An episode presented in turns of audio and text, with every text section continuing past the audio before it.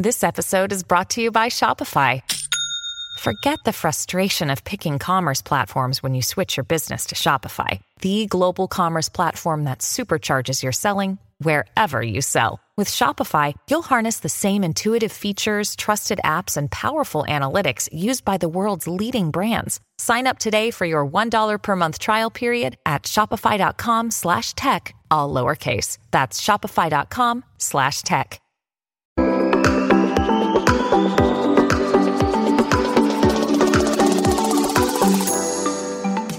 Hi everyone, welcome to the Value Inspiration Podcast. My name is Ton Dobbe and I'm the founder of Value Inspiration. The purpose of my company is to help business software companies rethink what can be to become remarkable again. The goal that I have with this podcast is to inspire new forms of value creation by sharing compelling ideas and stories about the potential that we can unlock when technology and people blend in the right way. So, my strong belief is that we can think big, and therefore we should. Doing so will help to create a better world for all of us. And this podcast is all about that.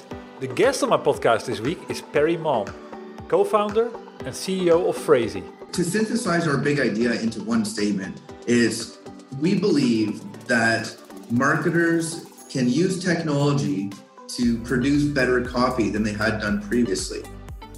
So, what we have now is a very advanced deep learning system that can predict the efficacy of language before it's sent out. So when you combine those two technologies, what you got is uh, the most copywriter on the planet who can create more copy than a thousand monkeys on a thousand typewriters, along with the best predictor of effective copy in the world. What that means is our customers get a small amount of very effective copy every time they log into our platform go down the journey of an entire digital transformation project. So, what we're actually doing is we're alleviating the, the least favorite task, which humans are not well suited to just because we, we get sort of desensitized or we, we just sort of get bored of doing the same thing over and over. Uh-huh. So, we take away that burden and we let humans focus on the copy that humans are good at. This is Parry. He's a co founder and CEO of Phrasee Phrasee used AI to power email subject lines, Facebook and Instagram ads, and push notifications that outperform copy written by humans. Some of their global clients include Virgin, Domino's, and The Times. Phrasee won the 2017 Most Innovative AI Company by CB Insight and was one of the first AI companies in the world to implement an AI ethics policy. Parry is a well known digital marketing dude, as he calls himself, and also an unconventional thinker. He has worked for countless brands and media outlets to help them optimize their online results and is one of the world's leading experts on email marketing. He started his career coding middleware for CRM software, then sent out millions of emails for global brands before running the strategic department for an ESP. He holds a BBA in marketing and statistics. It was indeed the unconventional approach Phrasee is putting across that triggered me. Hence, I invited Parry to my podcast we explore how he and his team have created a new category, something that experts in the market perceive to be impossible. We talk about how Phrasee's solution is creating a win win for digital marketers and the business they represent, and what was required to achieve the level of impact they are creating today. By listening to this interview, you will learn three things. Firstly, how, with the right mindset and persistence, you can do what's never been done before and succeed. Secondly, why it can be a blessing to finish second in a pitching contest, and as such have to hustle to win real customers and build a product which has a wide appeal. And thirdly, why creating human machine combinations ultimately delivers more value than the sum of its components. So, Parry, thank you for making the time today uh, to be a guest on my podcast. Really appreciate it. But in order to for the audience to get a, an idea about who you are and what drives you, can you give a little bit of an introduction? Sure. My name is Parry Malm, and I'm the, the CEO and one of the founders of Phrasee. And Phrasee is AI that writes more effective marketing copy than humans. Uh, the best way to think about it is like this: if you guys get emails or push messages or, or serve Facebook ads from brands like eBay, Domino's, or Virgin Holidays, then you've experienced our technology without knowing it. Uh, those brands use us globally to ensure that they use better language generated by a machine to get more cut through in the market and ultimately make more money from their online marketing ventures. Interesting. Yeah, I mean, I mean sometimes you you don't realize that there's actually well a machine behind what's being communicated to you, and it's it's a re, it's really about we're at the states right now where this is possible, right? Absolutely. I mean, we started Phrasee uh, nearly four years ago, and when we first started, you know, a lot of people didn't even think that it was possible. And when I talk to people about Phrasee now and, and they realize that we're, you know, a business of, of decent scale and, you know, we've taken on a fair, a fair amount of investment. We've, uh, we've got 51 people working for us. People go and look at it and they go, that's such a great idea. I wish I had thought of it. And I'm like, well, of course, it makes sense now. But when we first started, you know, we were going all around town talking to all sorts of venture capitalists and investors and people and all this, you know, all these uh, self appointed experts. And they all said we were crazy crazy like a fox, I say. Yeah. so going back, I mean, I, I I've understood what you're doing and that, that that is AI backing it up. But what is the big idea behind this? Why did it start in the first place? Well, the story came from a real use case. I mean, my I, am a career marketer, and I used to. Uh, I was based in, in Amsterdam for a few years, and I was sending out uh, millions of different emails. And you know, I've got a, a, statistics background as well. So, you know, I used to always test things out and measure the, you know, statistical confidence and all that kind of stuff.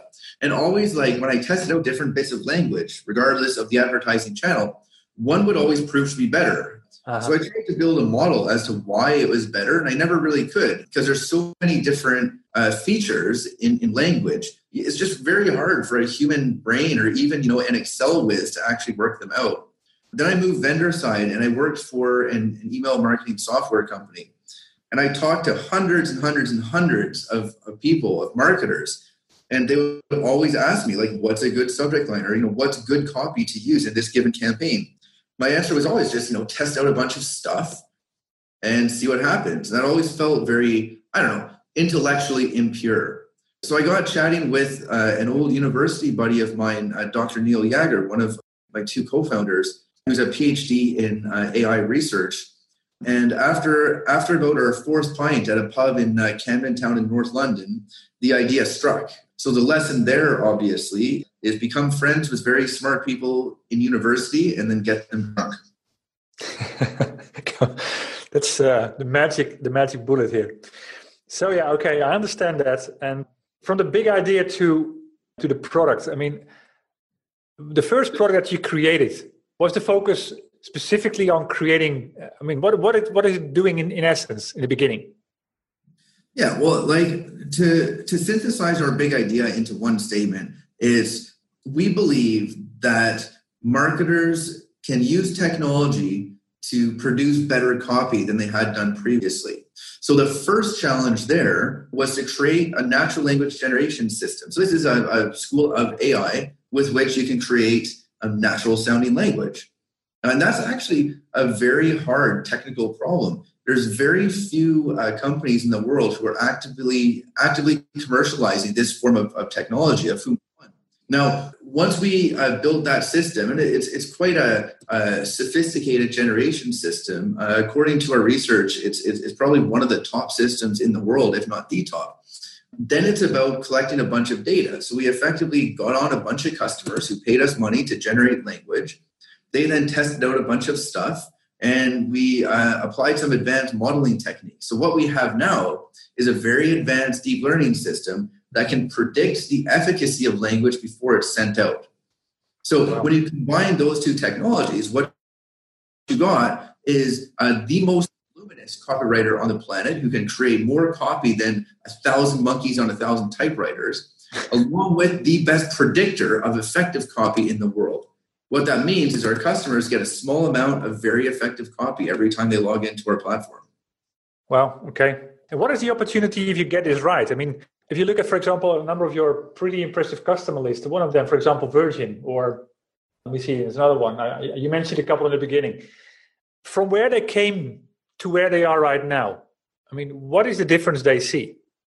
Yeah, so I'll, I'll tell two stories here. The first of which is Virgin Holidays, uh, who were actually one of our first enterprise customers. We, we started working with them in uh, November 2015. So we were less than, less than a year old. And they brought us in and, and they just wanted to sort of, you know, they, they believed that testing and using better copy would, would have a real impact. So they started using us a little bit, and a little bit more, a little bit more. For the calendar year uh, 2017, they reported to us that Phrasee directly resulted in more than 2 million pounds incremental revenue right onto their top line number, which is pretty, pretty, a pretty impressive number. And what that did by showing these sort of low touch, high impact wins by using Phrasee, it unlocked more budget for them to expand what they did with Phrasee, but also to go down the journey of an entire digital transformation project. And if they hadn't had that sort of you know quick win with Phrasee, they would have never unlocked more budget from from the bean counters in the ivory tower. The second story there is with eBay. We've been working with eBay for oh, I think February will mark three years, so quite some time. In fact, we signed our first contract with eBay 23 minutes into our second year of trading. Uh, we had just had a big Phrasee birthday party, and I got home after one or two or 22 beers, and I checked my phone, and lo and behold, 23 minutes into our second year, we just got a big contract through from eBay, which is really cool. Now, we, we did a company conference a couple of months ago, and we had a senior marketer uh, called Gareth Jones from eBay speaking there. And I think he summed it up best. The exact quote is on our website somewhere, but it's something to the effect of phrasing makes you more money, so you're more likely to get your bonus. yeah, well, that's something for the salespeople, of course, but it's uh, it's definitely also something that marketeers will uh, will look after. I mean, one of the reasons why I started this podcast is to is to, well, to share to share stories like uh, like yours that are about intelligence augmentation. I would say, and and making people well that are already good better. And one of the things that you say on your website, it's a, it's the go-to solution for ambitious, intelligence, and analytical marketers. So how, how does the solution actually augment them? Because you can also say, if this solution is writing better than I can, I'm out of a job. Uh, well, yeah. So, so if somebody's entire job is like writing email subject lines or writing push messages, then they should probably maybe diversify their skill set. But I've yet to meet somebody whose entire job consists of that. Exactly. I've written a lot of copy throughout my my career, and and and I don't think I'm atypical. What I really enjoy doing is the long form copy, that sort of big idea copy. But this sort of routine uh, direct response copy that needs to be sent out over and over and over with a high frequency gets very, very repetitive. And usually those tasks are relegated to junior people in, in the team. And you know, even the best copywriter on the planet has an off day. So what we're actually doing is we're alleviating the, the least favorite task, which humans are not well suited to just because we we get sort of desensitized or we, we just sort of get bored of doing the same thing over and over. Uh-huh. So we take away that burden and we let humans focus on the copy that humans are good at, you know. So that sort of, you know, longer form stuff or the sort of you know uh, catchy strapline stuff which which sort of guides entire campaigns. Does that make sense? That makes a lot of sense. And it's not even that you are taking away that particular non value adding task. I mean, you're making it even better because now you're mm. combining the machine, the skills of the machine to make the best headlines and the best push phrases, plus mm. the, the, the, the, intelligence of the, of the of the human part, which is about long long yeah the, long term. How do you say it? The, yeah, the, the overarching sort of commercial and messaging strategy exactly is going to be defined by humans. And, and that's a task that's very well suited to, to humans because you have to create something sort of like brand new. And machines aren't well suited for that. But the point is, you know, what people think is they think, oh, you know, machines are going to start writing movies and like, you know, they're going to write the great American novel. And that, that's not going to happen in my lifetime, your lifetime, in my great great grandkids' lifetime. But what machines are well suited to are performing specific tasks at scale. So Phrasee, with, with its two, two bits of tech, we can generate copy at scale, uh, which is indistinguishable from humans. So from that respect, we are equal to humans because you, you, can't tell that if a human wrote it or a Phrasee wrote it. But where Phrasee is better than humans is predicting what works and what doesn't. And this is the real key. Is humans at scale, if you show them, you know, 10 choices and go, which one do you think is best? They're going to pick the one that they like the best or they're, they're, they're going to you know apply all this sort of cognitive bias which has been built into our systems over yeah. over lifetimes and like basically they've got a very very small probability of being right one time and even lower probability of being right time and time again. That's the real power of phrasing. Yeah, and that results in well, more opens, more clicks, more conversion. I mean, that's the trick behind it. Exactly, exactly. And like like the um, key is, you know, I mean, we all get emails, we all get Facebook ads, we all get push messages. And if the language sucks in the first place, then nobody sees what's inside. So all the effort you spend on the campaign is wasted. What we do is we ensure your uh, return on advertising spend is squeezed, made as effective as possible. Yeah, interesting. So from the aha moment to where you are where you are right now, I mean, almost four years in business. What do you believe was the yeah the the most differentiating thing you put into the product? Oh, that's a well. When we first started, our our ambition was to be this sort of like one size fits all. Come into Phrasee, swipe your credit card, give us a hundred bucks a month, and and we were going to be instant billionaires. That hasn't quite happened yet. So we, we realized though that what people didn't want was a one size fits all solution because we're talking about language here. We're talking about using language to communicate your brand purpose, to communicate your your commercial messaging. You cannot simply just copy and paste something from somewhere else. You can't have a, a generic database of language that's used throughout the world and across lots of different companies. Like that's that's a fallible strategy. So we realized that early on, and about maybe five months in to our, our company's life, we pivoted and we started building tailored language models on a brand to brand basis. And once we started doing that, uh, is when we really started to get some real customers on board and when we started to get real results for customers. Um, so that, like from a product standpoint, was a, a big learning for us early on. Um, as we've matured as a company, a big shift for us in the last sort of 12 or 18 months is we realize the models which we've built and the technology we've built has a huge amount of cross domain applications. Yeah, gotcha. Yeah, it's interesting. I mean, I've I've heard this story a couple of times now, uh, whereby you you start out on an initial idea, and then, well, when the, the product is there and the market is uh, is responding, you you realize you're you know you have to pivot. So so what did you learn from that from that experience, that that pivot moment, and and uh, yeah, I mean, what what was the decision to say, okay, now it's this is the, the a different route we have to go to, and we have to invest in that? That's a good question. It's a bit of a tough one. I think what we we ultimately learned is that you know you got to try out a bunch of stuff, and then once you find something that works, you got to double down on it. But I, I guess the real key for us is like we had we we launched our product. We had we we we have had a sort of a limited beta of it. We didn't charge people for it. We had like maybe 250 people log in and make accounts. And like I personally wound up speaking to maybe 100 or 120 of them just to get feedback. And I think like that is the absolute key. I mean, what, what you quite often find for like a, a purely product led company, you'll make choices based upon what is feasible from the engineering team. Yeah. Whereas we we never really necessarily worried about the feasibility early on. We worried about finding the problem that that people were facing and then building a solution to that problem. So, I mean, man, I spoke to a lot of people who basically said our product sucked at first, and they were right. And a bunch of those people, for example, Superdry, uh, a fella there was one of our first uh, guys who logged in on our beta use, and now he's one of our sort of lead customers, and you know talks about us all the time when he's you know doing conferences and stuff like that. So it just shows like, you know, you know, the the customer is absolutely king. Maybe that sounds like an 80s phrase, but the 80s were a great decade. Yeah. Yeah, that's that's fascinating, especially when customers start kind of to use your product as something, you know, that that makes them look better, uh, makes them shine. that's yeah. what you want to have as a as a product company.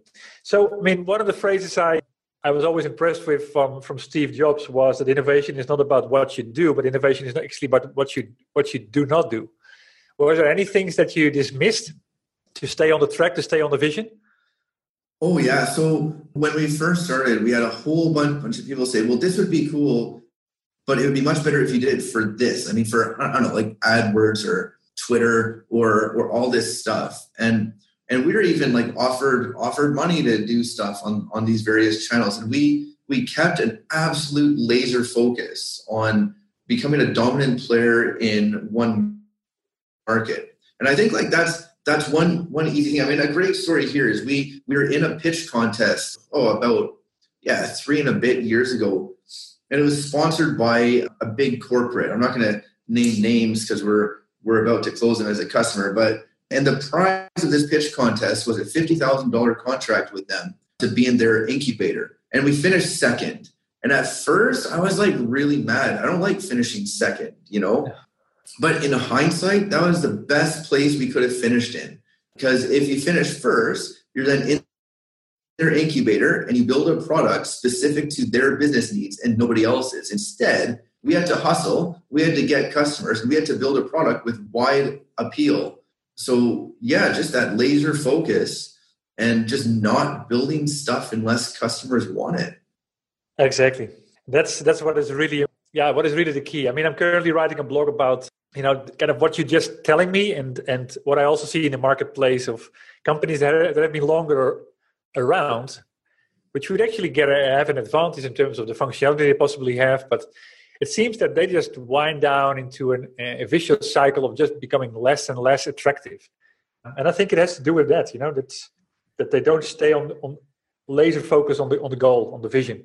So that's no, you're, you're, you're absolutely right. And and the example in the news as we record this today, is the failure of Blippar, the AR company here in uh, in uh, London, mm-hmm. and uh, and they were actually doing pretty good. They had hit profitability at one stage even, but then various investors and and and senior executives and whoever I don't know the whole story said, okay, we have to take a AI route. So they they like opened up an office in Mountain View, California, and hired up a bunch of million dollar AI researchers. In 2017, they they had a loss of 30 million pounds, which uh, is a lot of money.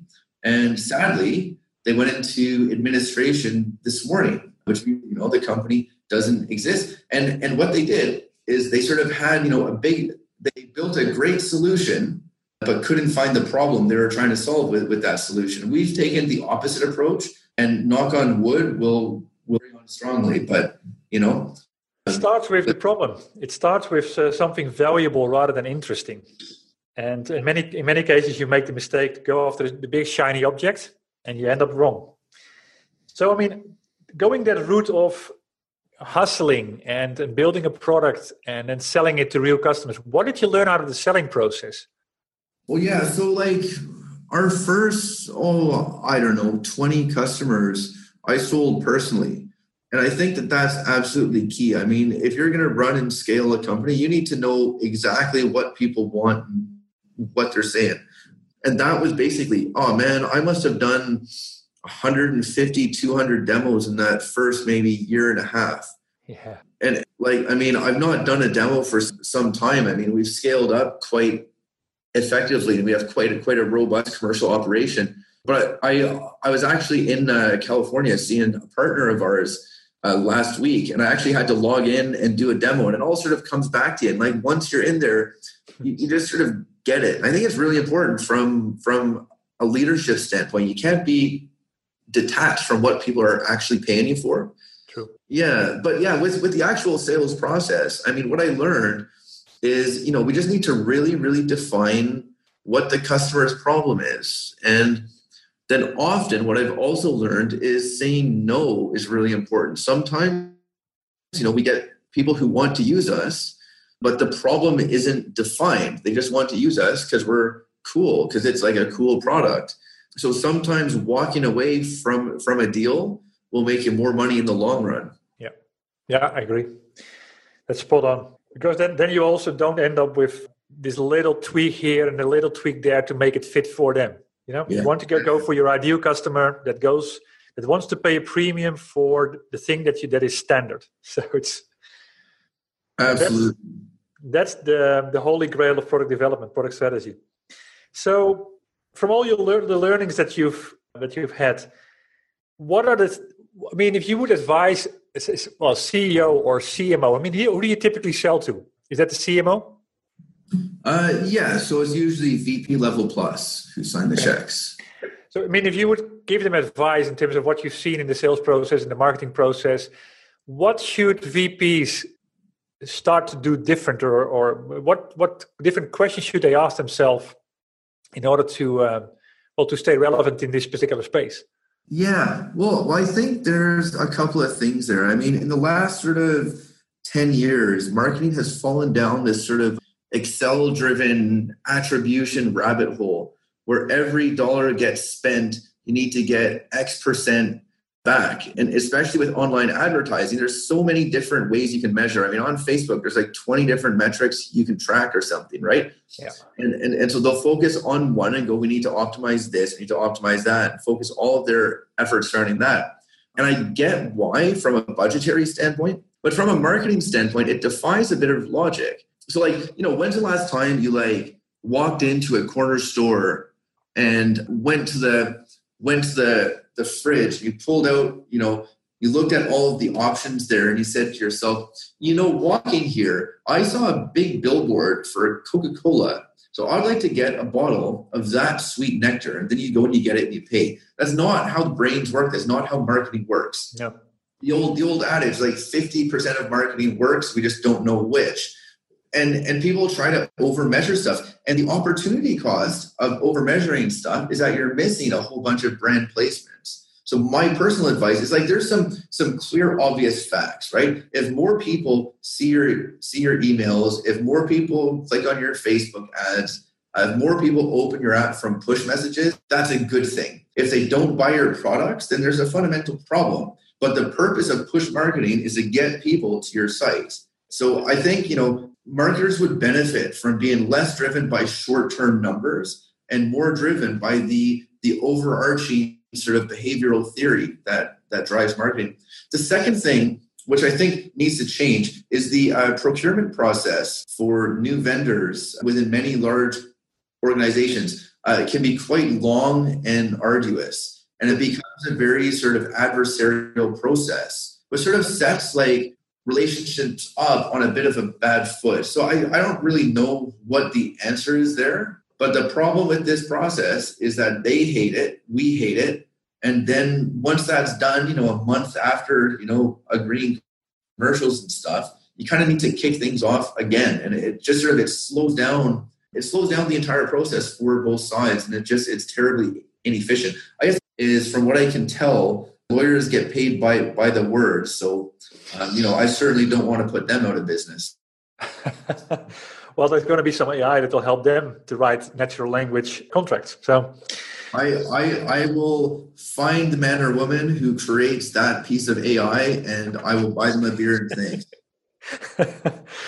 yeah, I can imagine that. Yeah, yeah. So, from all the things that you've seen so far, what are you most proud of in terms of product or anecdote from customers? Oh, definitely neither. The thing I'm most proud of is is the team we've uh, built here. I mean, we're up to 51 people. Like, like a product is just a product, right? You know, I don't like like wake up each morning and go, oh my god, I can't wait to create more subject lines. You know, what what I think is really cool though is is we've created a new industry, we've created new job categories, we've created something from absolutely nothing, and we've got a team of of of people. I mean, the average age I think is about 32. Uh, about two thirds of them are female. Like we were a very atypical technology company. I'm really proud of that. We're just showing that you know you don't have to do what's been done before. You know, the, the world is a wide place, and just because some like you know fancy expert in a store bought suit says you're supposed to do something doesn't mean you have to do it like that.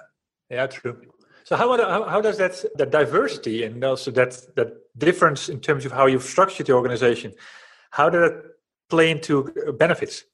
Yeah, so like my uh, two co-founders, there's Dr. Neil Yager, who I mentioned, and then Victoria Peppiatt. So we're already sort of diverse from from day one. Our first two employees were both in their 20s. One was a male, one was a female. They're both still working with us. And then, like, we're a language company, and for many years, language uh, and you know specifically linguistics have been thought of as a sort of historically female domain. Yeah. So as we started building our tech team, our linguistics team, we actually realized that there's a huge market, a huge labor pool of, of women who are very experts at formal linguistic theory and yet there just wasn't many jobs for them to move into aside from the traditional routes like being a translator or being a teacher so from from my standpoint we've never we've honestly never made an effort to like hire more women or hire people from different socioeconomic classes or hire people from outside of the UK. No. We've never even focused on that.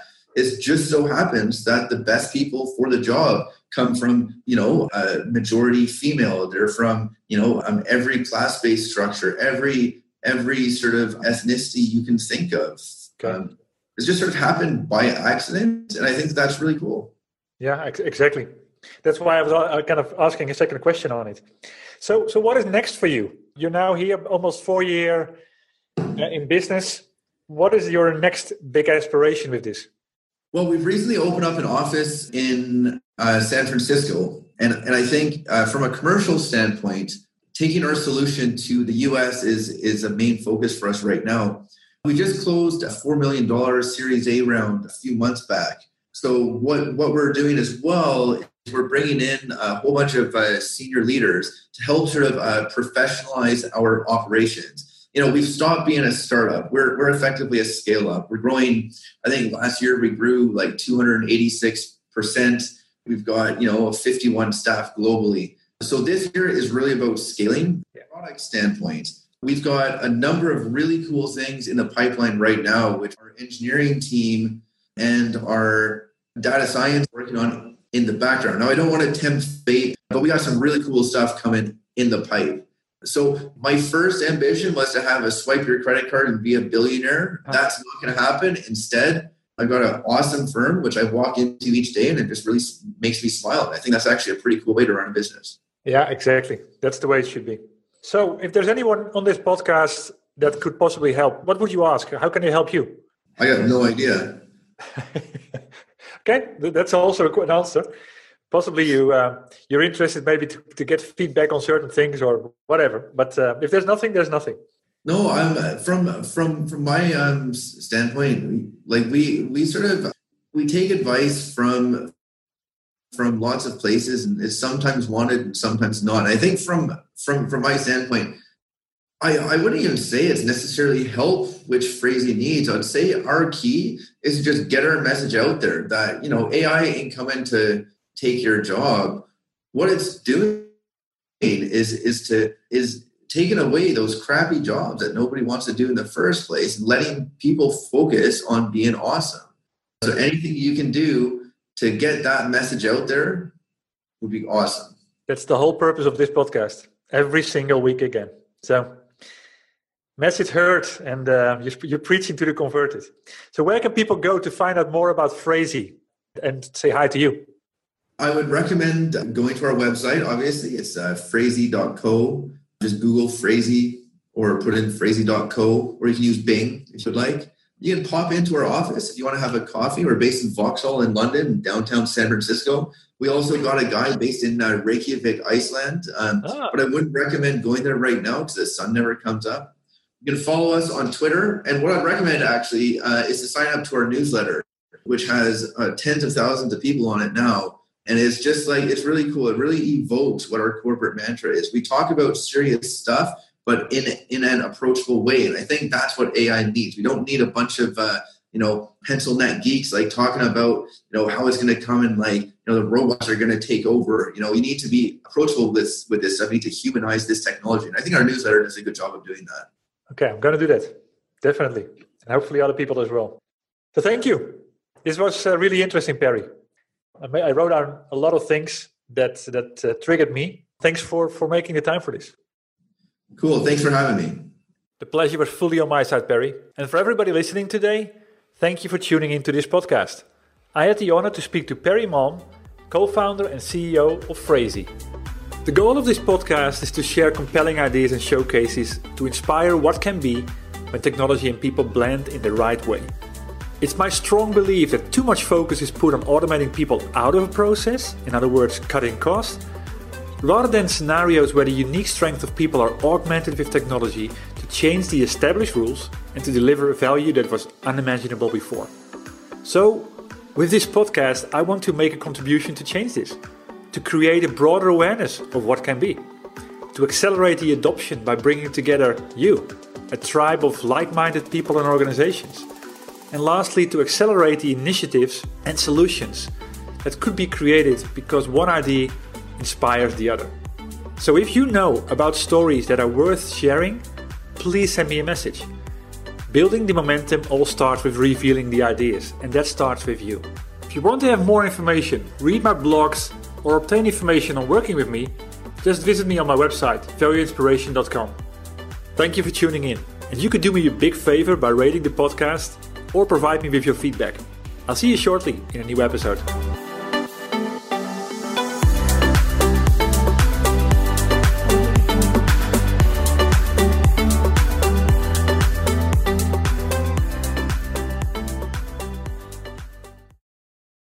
That's what ransomware is all about. It's psychological pressure. Ransomware, when your computer's hacked into and your data held ransom. Attacks are on the rise, and Russian gangs are making billions of dollars. The moment I got that message, I knew our greatest fears that we ever have are starting to come true. The post Cold War era is over. Dot com, the hacking. A new season from Crowd Network with me, Katie Puckrick. Just search for dot com, that's D O T C O M, and subscribe